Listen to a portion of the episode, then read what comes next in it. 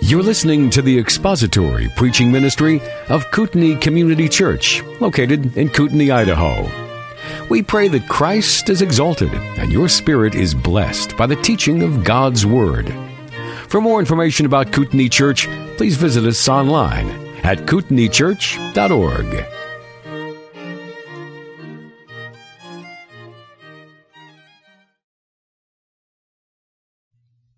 Philippians chapter 2. I'm going to read verses 1 through verse 11. And then we'll open our time in prayer. Philippians chapter 2. Therefore, if there is any encouragement in Christ, if there is any consolation of love, if there is any fellowship of the Spirit, if any affection and compassion, make my joy complete by being of the same mind, maintaining the same love, united in spirit, intent on one purpose. Do nothing from selfishness or empty conceit, but with humility of mind regard one another as more important than yourselves. Do not merely look out for your own personal interest, but also for the interest of others. Have this attitude in yourselves, which was also in Christ Jesus, who, although he existed in the form of God, did not regard equality with God a thing to be grasped, but emptied himself, taking the form of a bondservant, and being made in the likeness of men. Being found in appearance as a man, he humbled himself by becoming obedient by becoming obedient to the point of death, even death on a cross. For this reason also God highly exalted him and bestowed on him the name which is above every name, so that at the name of Jesus every knee will bow of those who are in heaven and on earth and under the earth, and that every tongue will confess that Jesus Christ is Lord to the glory of God the Father. Let's pray together.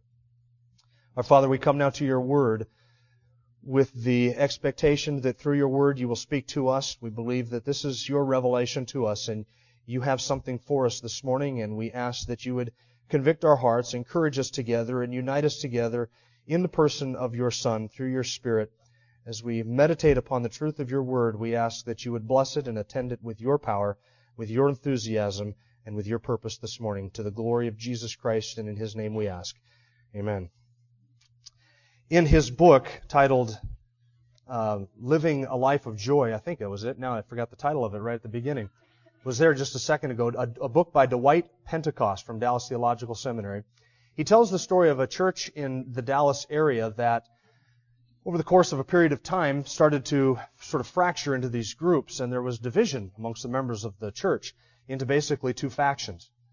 And uh, the factions and the division and the strife and jealousy between the two groups got so intense that one group began to file a lawsuit against the other group to get the building from them so that they could control the facilities, and the other group filed a lawsuit, a counter lawsuit against the first group to make sure that they kept the facilities, and it went to court, and of course when churches sue each other, or people within the church sue each other, and it goes to a pagan court, it is mocked and it became known in the community and because of the newspaper, the newspaper followed the story. It eventually went to a judge who determined that the, the court really had no jurisdiction over the case until the issue had gone through the denominational court structure and had been through mediation and arbitration and the denomination had made a decision. So he sort of kicked it out of the courtroom and the two factions went to the denomination. And the denomination formed a a council, a court of sorts, and each side got to present their case. And so they heard the first group give their presentation, and then they heard the second group give their presentation, and the denomination, after they heard both sides, awarded the church and the facilities and all of the resources to one of the particular groups. The slighted group took off and left and went and started their own church in the Dallas area. And of course, all through that whole process, the newspapers in, in the Dallas area covered the whole thing and gave all of the gory details of what was said and who was wrong and what was going on. And it came out in the newspaper for everybody in the city of Dallas and all the communities surrounding Dallas to read. It came out that in the process of going through all of this before the denomination, that the reason for this division, the thing that had started all of this, was that one of the elders of the church at a church dinner had received a smaller piece of ham than the child that was seated next to him.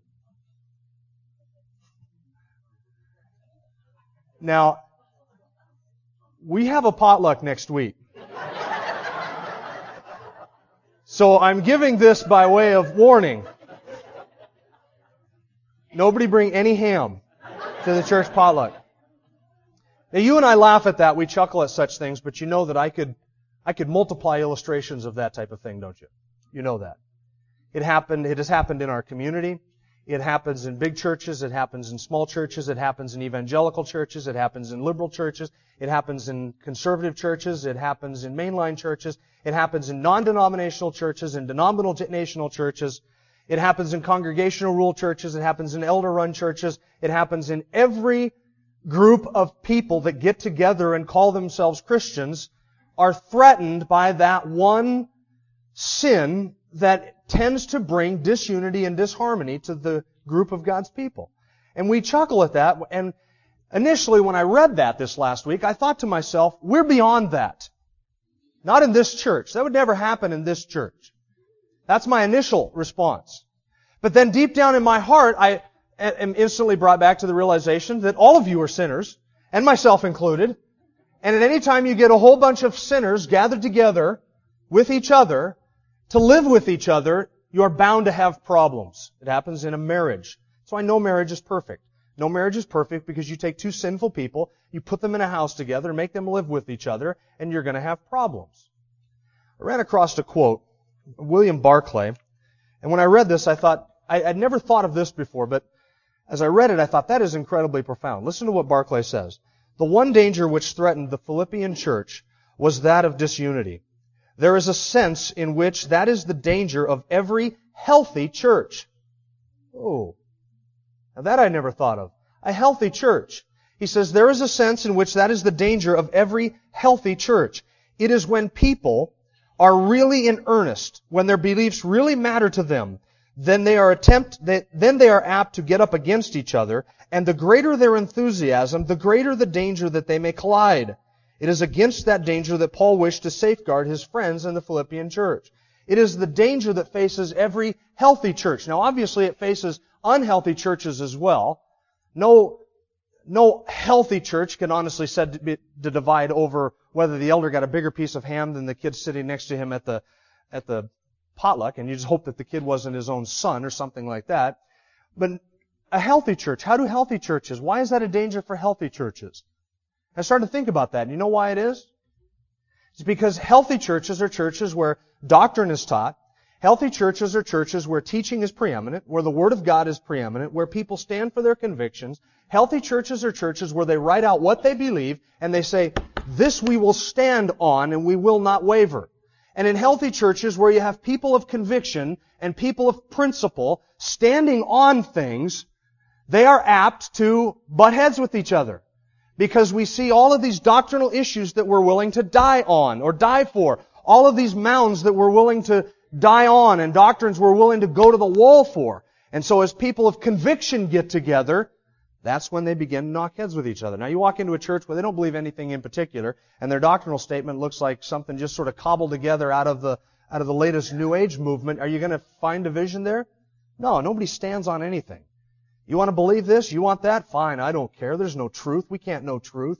But it is the healthy churches where people of conviction get together, where doctrine is taught, where things do matter, where people stand, that we are apt to butt heads with each other. And such a church was the church at Philippi. And there were some rumblings beneath the surface of the church. Nothing had reached the state in the church in Philippi where elders were upset with children getting larger pieces of ham. It hadn't got to that point yet. They weren't going to court with each other. There weren't acute divisions and, and, and hot tensions in the church. But there were, well, for instance, there were these two ladies who just could not get together. We read about that in Philippians chapter 4. Euodia and Syntyche. And Paul says, I beg of you, just live in harmony together. Get along. Well, when stuff like that is starting to pop up in the congregation, Paul is hearing about it and he wants to make sure that they don't fall prey to the temptation, that they don't fall into the sin of allowing these non-essential issues to divide them and to rupture the harmony that should exist among the people of God.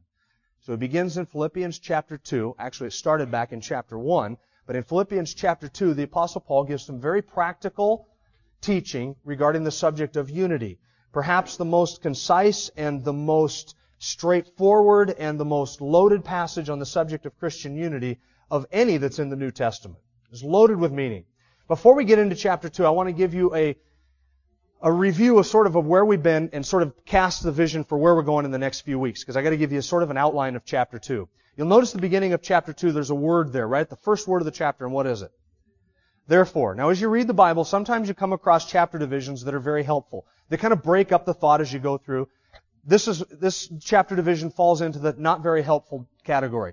It really, if you were going to divide it by subject or by flow of thought, you would have put it above cha- verse 27 of chapter 1. Because Paul says, therefore, and he's calling back to our minds what he has done in chapter 1.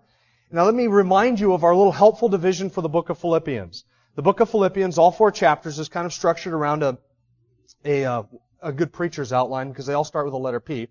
A good preacher's outline, all start with a letter P. The first chapter is the purpose of the Christian life. Chapter 1 verse 21, to live as Christ. The purpose of Christian living is Christ. Now, part of living Christ is, of course, to have Christ's emphasis, Christ's focus, Christ's priorities, and that means the gospel. So as you read through chapter 1, start at verse 5, you will notice all of the me- messages, me- mentions of the word gospel in chapter 1, because the focus of chapter 1 is on the gospel. Chapter 1 verse 5 speaks of the participation that we have in the gospel from the first day until now. Chapter 1 verse 7, Paul mentions his defense and confirmation of the gospel. Chapter 1 verse 12, my imprisonment in the cause of Christ has actually been to the furtherance of the gospel.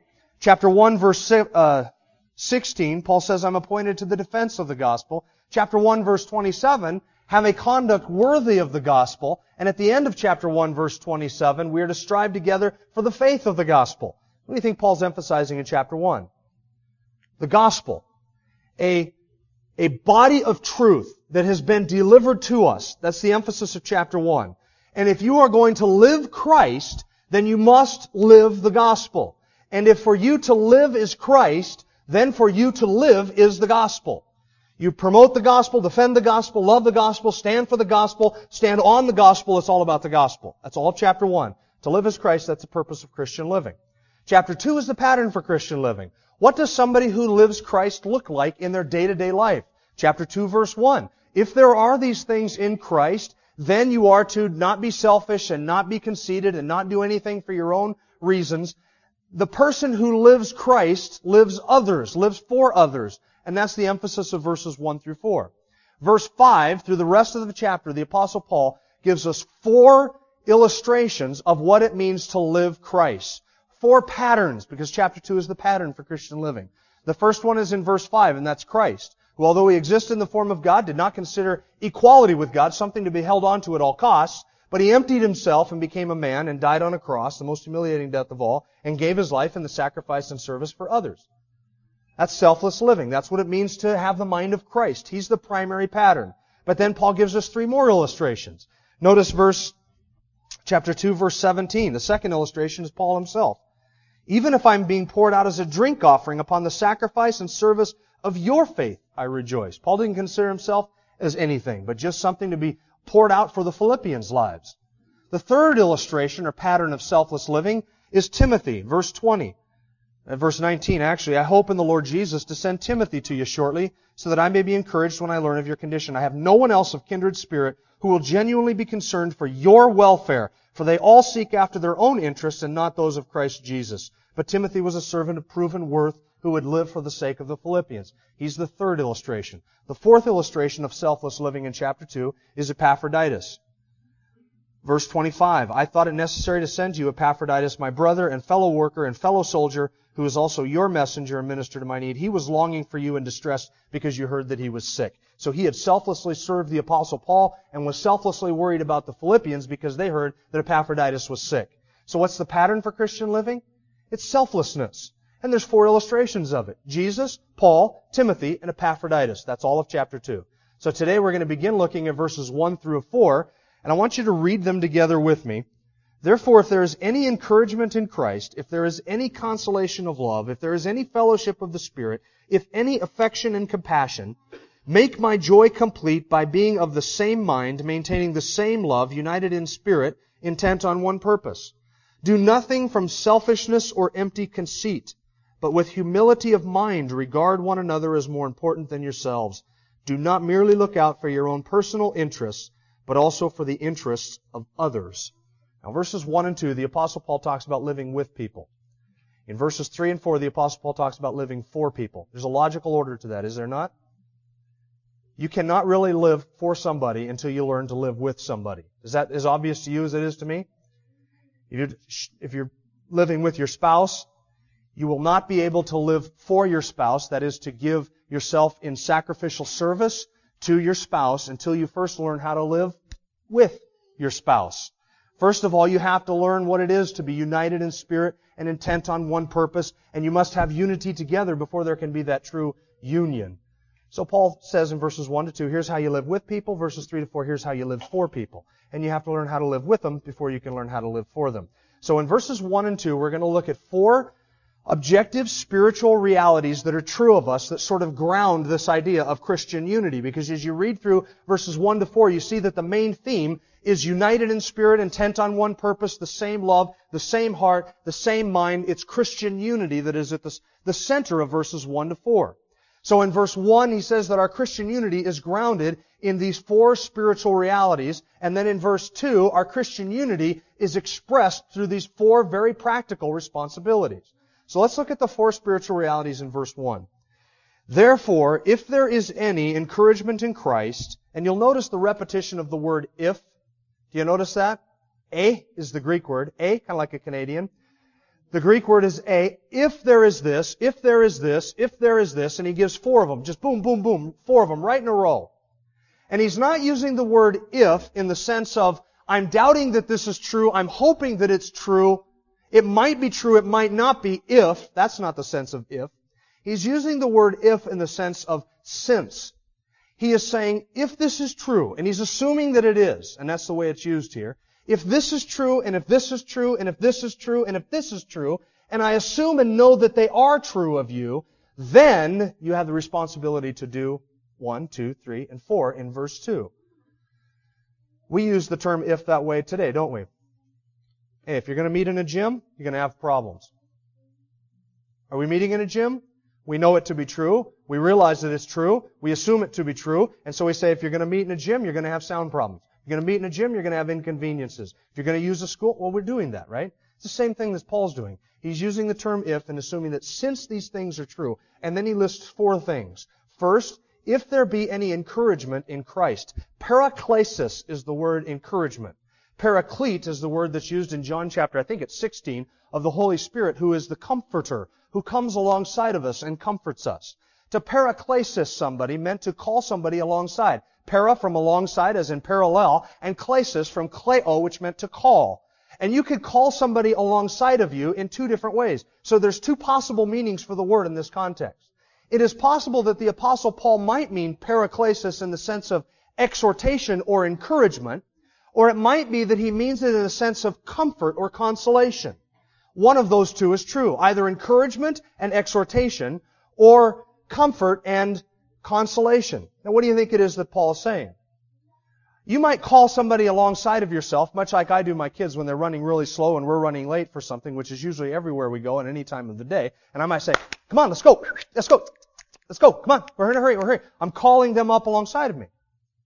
Now that's biblical. That's why I do it.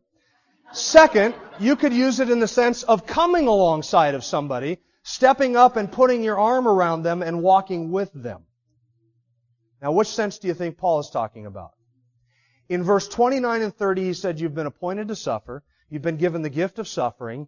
It is God's gift to you, and you're going to suffer, and you're experiencing the same conflict that you saw in me and now here to be in me. Therefore, if there is any comfort in Christ, is there comfort in Christ? That's what Paul is calling back to their minds. You know because you have experienced and you have seen it and you have felt it and it has been real to you that comfort, that coming alongside of you that Christ has done for you. Now friends, I just want to remind you of something. Those who suffer know something that those of us who have never suffered know. And it is that it is when you suffer that God gives you the grace to handle the suffer, suffering if you draw near to Him. I sometimes wonder to myself, what if we ever get to the point in this country where Christians are persecuted and I'm asked or expected or have the opportunity to die for my faith? Would I have the ability to do it? And then I begin to worry, what if I had to watch my kids be tortured and killed or my wife tortured and killed? And this is not speculation. This happens all over the world. Every day, even today while we meet here, there are people dying for the Christian faith. But if I'm ever forced to, to make that decision, if I'm ever put in that opportunity, would I be able to do that? Would I be able to stand strong and hold the line? Would I be able to endure to the end and give my blood as a testimony to the gospel? I start to worry about that. Then I realize I don't have to, I don't have to have the grace to deal with that now, do I? I don't need the grace to deal with suffering and affliction, and trial and temptation. I don't have to have the grace to deal with martyrdom until I'm actually asked to do it. And when the Lord asks you to do it, when you draw near to Him in the midst of it, then the grace is there and the grace is sufficient. So they had received a grace, and it was a grace that was given and a comfort that was given in Christ. And Paul says, since you have experienced the comfort that is in Christ. Second thing, they had experienced the consolation of love. Consolation, a very similar word to the word in verse 1 that means comfort and consolation. The consolation of love. I think he's sort of restating himself, but in a different way, a little bit, with a different emphasis, and it's that on love. And this is not love that the Philippians give to each other, and it's not love that the Philippians give to God. This is love that comes from God. It is a received love, not a given love. And he's saying, since you have received the consolation or the comfort that comes through the love of God, the love of Christ that was given to you in your salvation. Anytime you and I go through suffering or affliction or trials or temptations or life seems storm tossed, all we have to do is cast our gaze for a little bit of time upon the cross and we instantly come to the conclusion that a God who loves us that much would never allow anything that is not for our good to come into our lives. Since you have experienced not only the comfort that comes from Christ, but the comfort and consolation that comes from the love of God to you. A third thing, since you have experienced, or if there is any fellowship of the Spirit, koinonia, a word that we've already come to, participation in the gospel, back in chapter 1 verse 5. We've come across this term koinonia before. It means an active participation in something. Remember it was used of business partners who would both invest something into a business and go in together, together in something. It was a koinonia. It was an active participation in something. That's the way this word is used. You and I have an active participation in what? I should say more accurately, in whom? In the Holy Spirit. Listen, this is the same Holy Spirit that Paul participated in. Our fellowship in the Spirit is the same Spirit as Paul, the same Spirit as the Philippians, the same Spirit as all Christians throughout all of church history all of us together actively participate together with each other in the Spirit. It's the same Spirit that baptized all of us into the body of Christ. It is one Spirit, one Lord, one faith, one baptism. The same Spirit gifts me that gifts you. The same Spirit redeemed me that redeems you. The same Spirit called you that called me and gifted you that gifted me and that brought you to faith and created faith within and illuminates your mind. It's all the same Spirit. It's that work of salvation, and you and I actively participate in Him. How do we do that? Whenever we serve together, we preach together, we teach together, we worship together, we sing together, we listen to the Word of God together, we fellowship together, we actively participate in the Spirit of God. He's the one that enlivens us and, and gives us faith and gives us life and gives us spiritual life and animates the very church of God. The church of God, all of us corporately are a dwelling place of God in the Spirit. And so the Spirit of God is the one who works in you and through you and around you, and it is that sphere in which we actively participate. That enough, just that realization enough, should be sufficient to, to lay aside any sort of partisan spirit among us. Should it not? Just the realization that the same Spirit that gifts you and has called you and loves you and gives, has given you life is the same Spirit that's done that to me. And in you is the same Holy Spirit that is in me. So how can I seek my own, my own interests, my own agenda, my own desires at your expense without somehow doing harm to myself since we are participants together in the Spirit of God? How can we do that? That realization alone, the fact that all of us participate together in the Spirit, is enough to do away with any sort of division that you and I might be prone to begin or to start or to launch amongst the people of God. If any comfort in Christ, if any comfort in love, if any fellowship of the Spirit, and what's the fourth one? If any affection and compassion. Affection. That's my word again. You know what it is? Teenagers know this. They were using it for three weeks after the last time we went through this. Splanchnon. Remember that word? Splanchnon. It referred to the bowels, the innards, particularly the more noble organs. And it was used of that deep affection that would come from deep within an individual that had to be expressed. Splanchnon, that type of affection. Paul used it back in chapter 1 verse 8. Uh, you know of the deep affection that I have for you from the very inmost part of my being. I love you. Now once again, this is not the Philippians affection for each other or the Philippians affection for God. This is a received affection from God for them. And mercies, the compassion means mercies. It was a word that was used to describe the Father of mercies in Romans chapter 12, speaking of God who is the Father of mercies. So you and I have received affection and mercies and now you put them all together. If there be any, and I know there is because you've all experienced this, the comfort that is in Christ, the comfort that is in love, the fellowship of the Holy Spirit, and the affection and compassion that became yours at the moment of salvation. All of you have experienced that. And as the Philippians are reading this, they would be saying to themselves, Paul is describing our salvation. And Paul is describing all of the blessings that we have received in Christ. And he sums it right up and just like a, like a rapid fire gun, one right after the other, all four of them. You notice that he doesn't stop to explain what each one is he just as rapidly as possible begins to list these spiritual blessings that they had experienced. And I want you to understand, these are things that they had experienced. These are not, these are objective truths in one sense, but they are objective truths that they themselves had experienced. They'd experienced the comfort, they'd experienced the affection, they'd experienced the mercy, they had experienced the fellowship. Is something that they knew to be true because they had walked in it. Those are the four objective spiritual realities which form the foundation, the ground for Christian unity. Now number two, the four practical responsibilities of Christian unity is in verse two. Make my joy complete. Now here I want you to picture something. You have the apostle Paul sitting in a prison.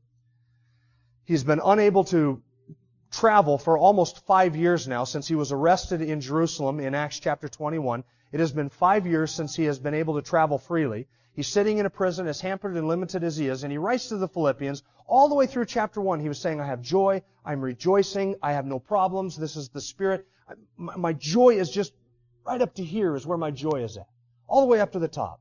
And then he says in chapter 2, I want you to make it complete. Just one thing is lacking.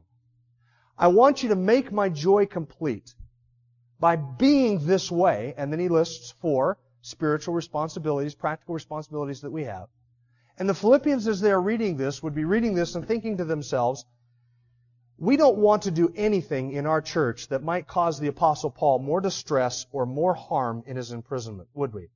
This is the man who founded our church, pastored our church, loves our church, has written to our church. We've supported him as a missionary, and the Apostle Paul says, look, basically, if you have any love for me, I want you to make my joy complete. Fill it up all the way to the brim, and here's how you can do it. I want to hear that these things are true of you. A little extra motivation for living holy, isn't it?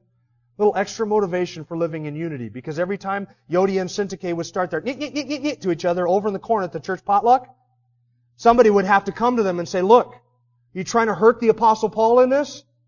Can you just get together? Let's make his joy complete by doing away with all of this beginning of schisms and divisions between us. Make my joy complete by doing four things, by being four things. Number one, we're going to go through these kind of quick and then I'm going to apply it at the end. Make my joy complete by being of the same mind. Phroneo is the word, and it means to think something. It refers to your attitude, your disposition, your mental direction in which you're going, the mental attitude or disposition of your mind. Of the 26 times that phroneo is used in all the New Testament, 10 of them are in the epistle to the Philippians. This book is really about Christian thinking. How Christians think about the gospel, how Christians think about each other, how Christians think about Christ, how Christians think about others, how Christians think about what they let their mind dwell on. And so he says in verse 2, be of the same mind, the same mental disposition. Now does that mean that all of us have to agree on every little thing?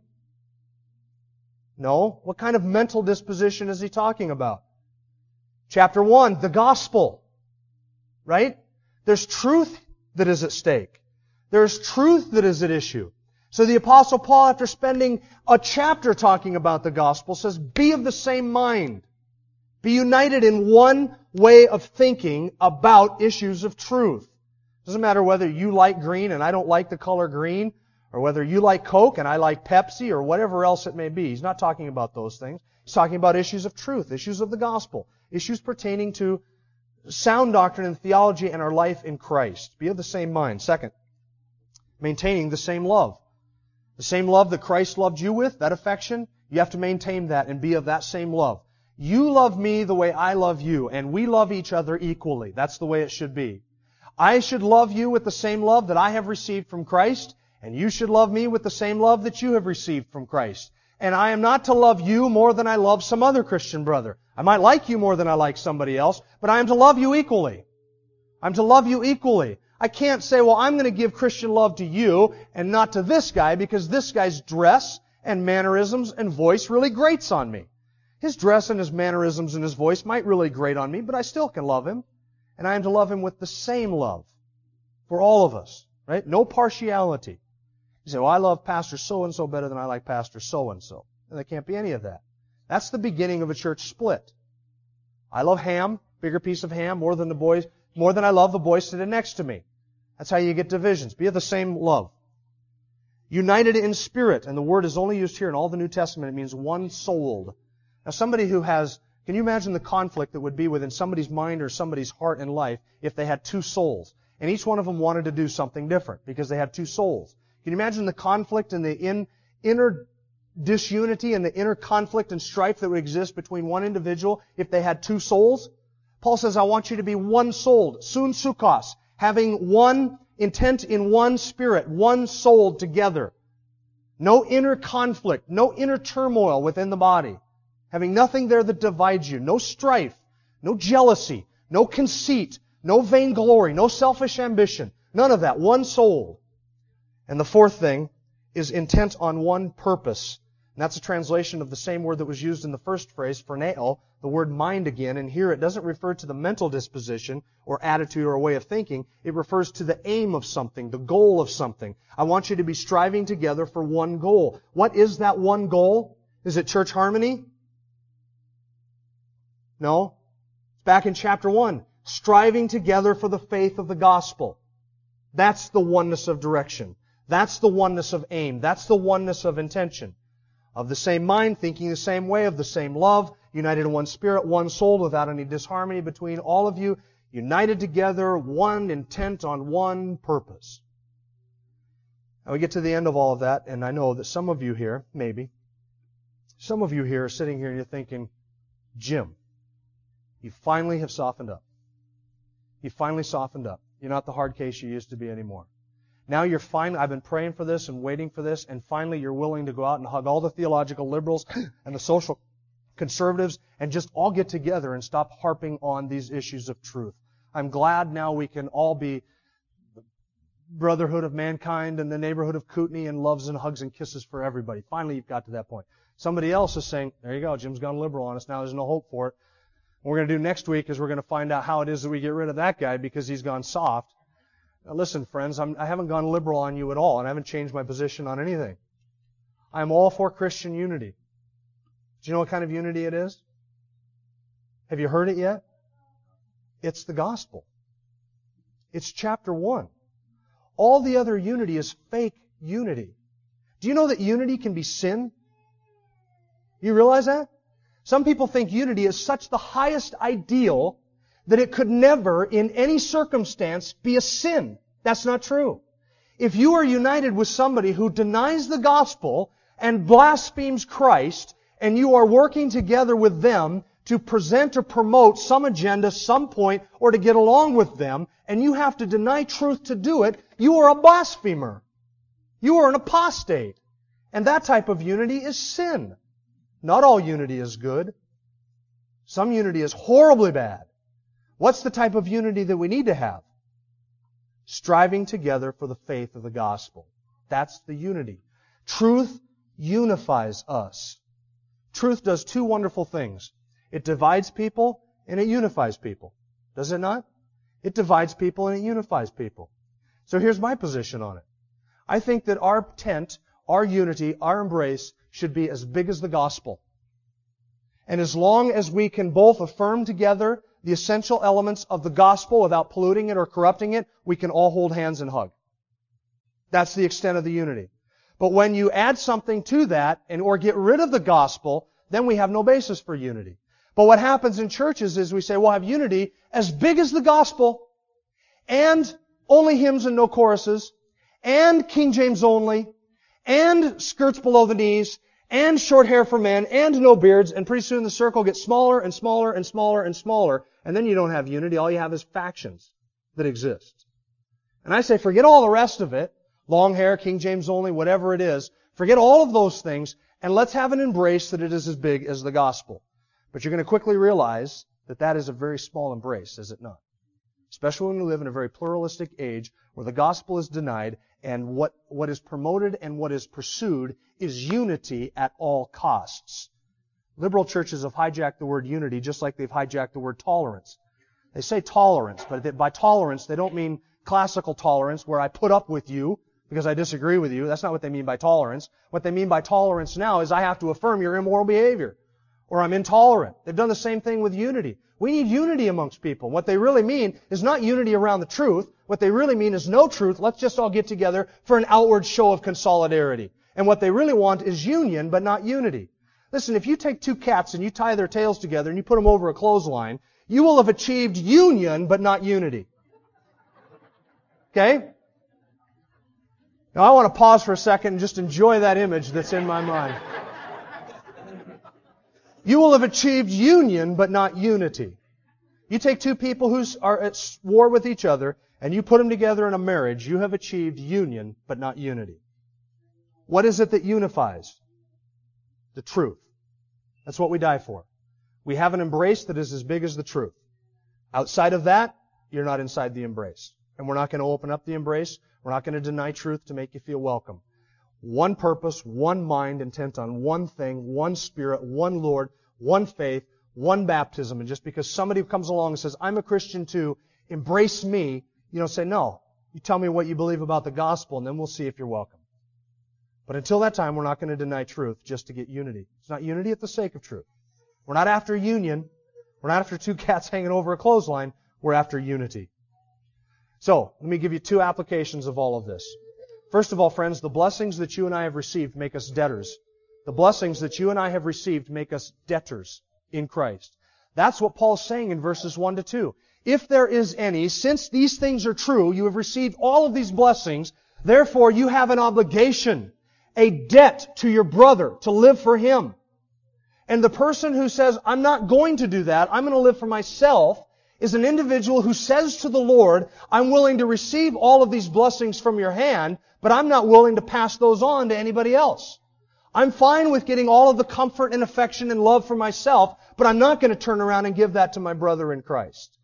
And that is a hideous, horrible sin. That is selfishness. The, re- the blessings that we have received make us debtors to live for other people. That's why he says in verse 3, do nothing from selfishness or empty conceit. This is your obligation because you've received all of these blessings. You're a debtor to Him. Do you know how hideous division is and disunity is within a church? You ever stop for a minute just to ponder how it is that the Lord feels about disunity and division within a church?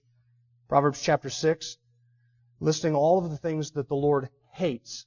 The Lord hates. Proverbs 6 says, the Lord hates the man who causes strife among brethren. The Lord hates the person who causes strife among brethren. If you have ever, for one minute, begun to stir up strife among people, controversy and division, friends, you have stepped into dangerous territory. Because God hates that with a passion. Proverbs chapter 22 verse 10 says, 10 says, you drive out the scoffer and contention will cease. Paul writing to Pastor Titus, Titus chapter 3 verse 10, he says, You reject a divisive man after the first and the second warning, knowing that such a man is perverted and sinning and self-condemned. You give him one warning, you give him two warning, and boom, out of there. Why? He's perverted, and he's sinning, and he's self-condemned. That's how the Lord views it.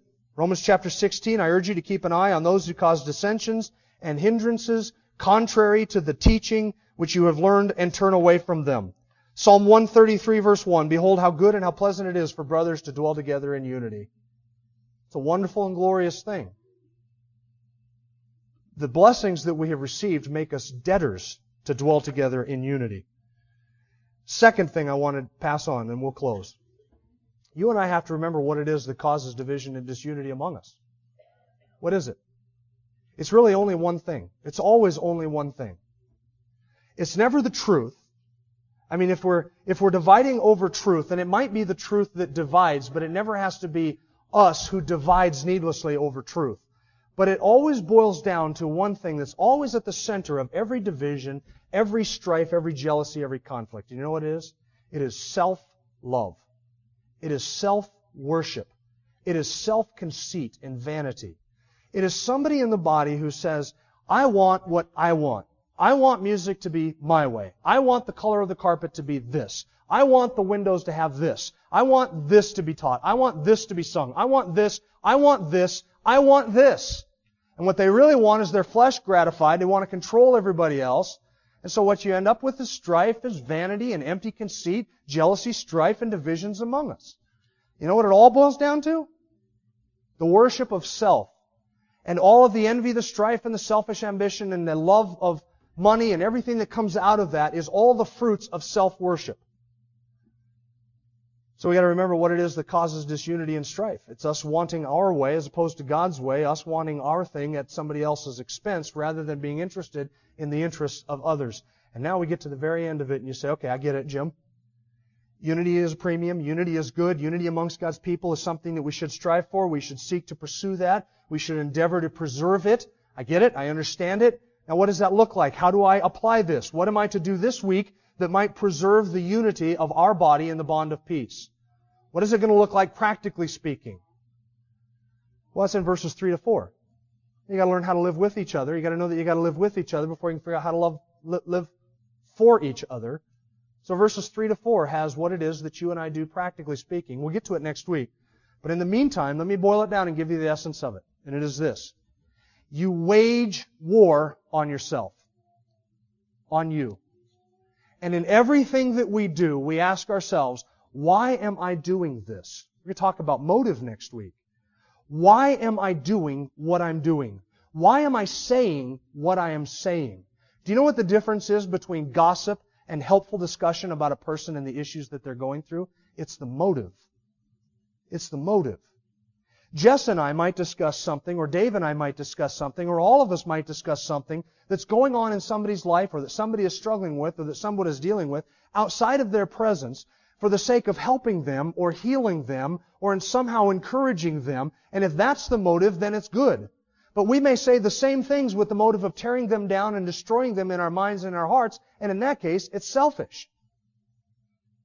Everything I say, everything I do, every act of service, every place I go, I have to ask myself, am I doing this to promote myself or somebody else? And you have to ask yourself the same question. Do nothing out of selfishness or empty conceit. And we'll see what that means exactly next week. Let's pray together. Father, thank you that in one faith and through one faith and in one spirit, we are all, all baptized into Christ Jesus. We thank you for that unity of your church which does exist as an objective reality in truth, by truth, and through truth. And we pray that you would give to us the grace to live that out in our affection and in our love for one another, that we might please you by dwelling together in unity and honoring you in everything. We pray that you would remove from us and cast from us every prideful, sinful, wicked, and selfish way, that we might honor you by serving others and glorify you through living selfless lives, intent on building up the glory of your kingdom, the other saints, and your glory. We ask this in Jesus' name. Amen. Thank you for listening to the latest podcast from Kootenai Church.